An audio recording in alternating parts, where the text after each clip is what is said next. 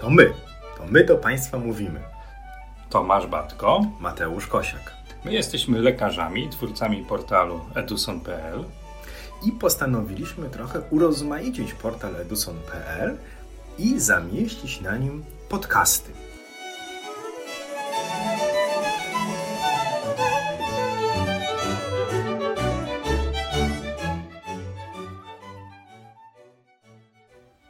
Podobno w życiu piękne są tylko chwile.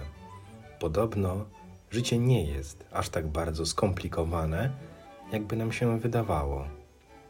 A dla większości z nas, którzy siadają po raz pierwszy do aparatu USG, chwytają możliwe do wykorzystania w tej nauce i wsparcia się w tej nauce podręczniki, mają wrażenie, że to jest bardzo skomplikowane i nagle wszystko, co pozornie jest proste, staje się bardzo trudne. No właśnie, bo pozornie proste czy proste, trudne czy sztucznie skomplikowane. Chodzi o to, żeby zachować w życiu pewien zdroworozsądkowy balans. Z jednej strony, żeby nie pójść w taki trend, że wszystko jest proste i banalne, bo za taką postawą kryje się niebezpieczeństwo, że się pewnych szczegółów, niuansów nie dostrzega. Z drugiej strony często obserwujemy taką sytuację, że wielu, powiedzmy wprost, zacnych ludzi stara się proste rzeczy bardzo skomplikować.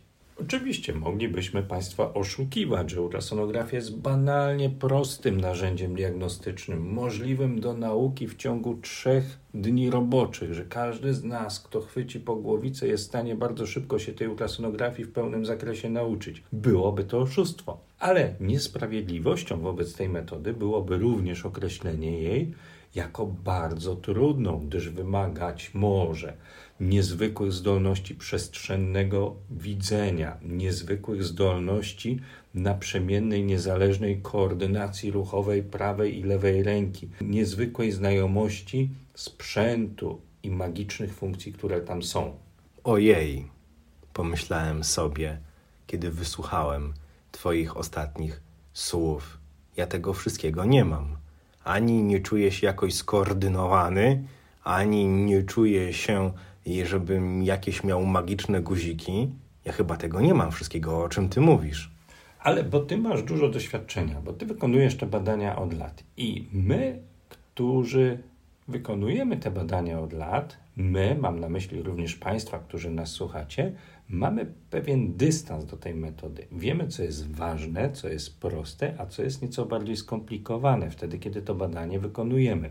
Wiemy też przede wszystkim, że nie da się nauczyć ultrasonografii z atlasów anatomii prawidłowej. Nie da się wziąć bochenka, nie da się wziąć atlasów soboty, położyć przed aparatem USG i w ten sposób szukać struktur, które chcemy oglądać w badaniu USG, bo tak to niestety nie działa. A to jest świetny sposób, żeby życie sobie utrudnić i żeby życie sobie skomplikować. Czymś innym jest nauka diagnostyki.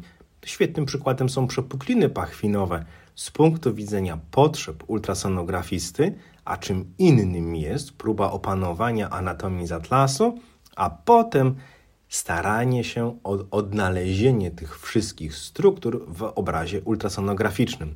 To jest ta różnica pomiędzy tym, co potrzebne, a tym, co występuje w przyrodzie. I zamiast sobie utrudniać życie, próbując krok po kroku nauczyć się odnajdować w badaniu USG wszystkie na przykład elementy tworzące wątrobę czy inne narządy miąższowe w jamie brzusznej, lepiej jest się zapytać, jaki cel chcemy osiągnąć, kiedy wykonujemy badanie USG, jakie schorzenia bądź jakie zmiany w ciele naszego pacjenta chcemy znaleźć, w jaki sposób obraz ultrasonograficzny narządów, które chcemy oglądać, wpłynie na nasze decyzje kliniczne. Ale zanim do tego etapu dojdziemy, musimy nauczyć się widzieć narządy naszego pacjenta okiem ultrasonografu, a nie okiem rysownika atlasów anatomicznych. Bo często jest tak, że patrzymy na jakiś obraz na ekranie ultrasonografu i nie tyle musimy wiedzieć, co jest na ekranie, ale tyle i przede wszystkim musimy wiedzieć, co z tego, co widzimy na ekranie, jest ważne. I tu nie chodzi o ignorowanie pewnych szczegółów, tylko, trudne słowo, priorytetyzację, określenie dla samego siebie, a dalej dla naszego pacjenta, z czego warto robić aferę, i tu trzeba mieć odwagę do tego, żeby tę aferę zrobić. Często wszyscy mówią, że pacjent zdrowy, a my się upieramy, że chory.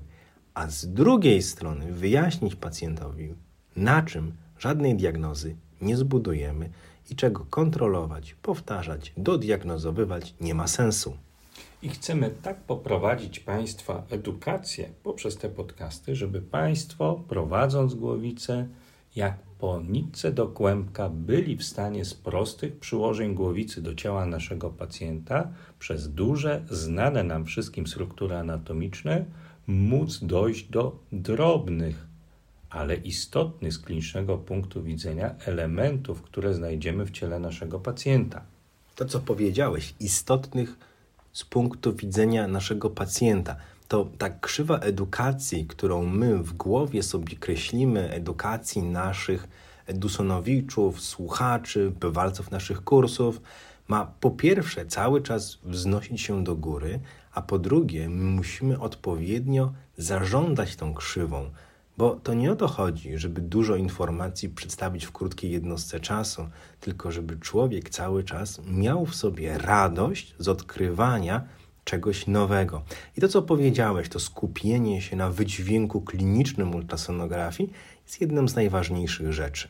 I być może to, co chcemy w ciągu kilku najbliższych podcastów Państwu zaproponować, jest czymś, czego jeszcze Państwo nigdy nie słyszeli wtedy, kiedy uczycie się ultrasonografii, czy nawet zaczynaliście lat temu wiele naukę ultrasonografii, bo to są trochę nasze autorskie doświadczenia, będące wynikiem wielu spotkań, wspólnych spotkań przy aparatach ultrasonograficznych razem z Państwem, gdzie wspólnie odkrywaliśmy pewne przyłożenia głowicy, pewne triki ultrasonograficzne, pewne chwyty nieoczywiste, niemożliwe do odnalezienia w żadnych podręcznikach do ultrasonografii, a często trudne do podsłuchania w czasie różnych kursów ultrasonograficznych, które mogą nam bardzo, bardzo ułatwić życie i nauczyć się anatomii.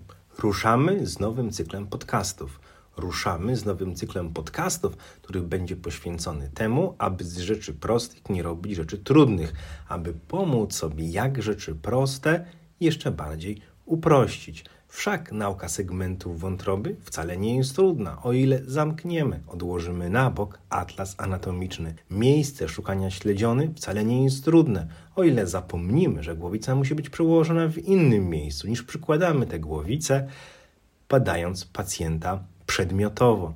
Ultrasonografia płuc wcale nie jest trudna, o ile nie będziemy dreptali w miejscu i będziemy żądni tych informacji, podczas badania, które mają przełożenie na decyzje kliniczne.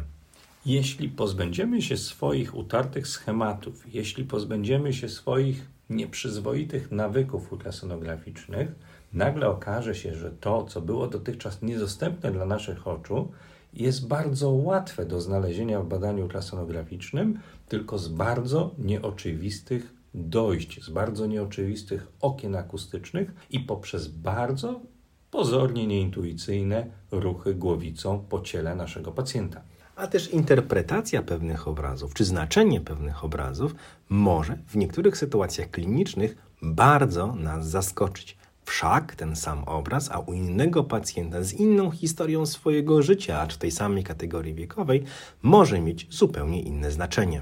I też olbrzymie znaczenie wraz z naszym doświadczeniem ultrasonograficznym ma umiejętność niezauważania pewnych drobiazgów, pewnych zmian, które są przypisane do naszych narządów, które pojawiają się wraz z czasem trwania naszego życia i które wcale nie muszą świadczyć o tym, że w ciele naszego pacjenta rozwija się jakaś groźna choroba. Czasami nasze aparaty na ekranach generują dużo szumu, ale my, jako lekarze, czasami generujemy dużo niepotrzebnego szumu informacyjnego po naszych badaniach. Trzeba wiedzieć, na co położyć odpowiedni ciężar, zbalansować to nasze spojrzenie na pacjenta. A więc poprzez kilka najbliższych spotkań będziemy starali się upraszczać to, co jest skomplikowane, wyjaśniać to, co jest mało oczywiste i uczyć się w sposób nieoczywisty anatomii ultrasonograficznej. Do usłyszenia. Powodzenia!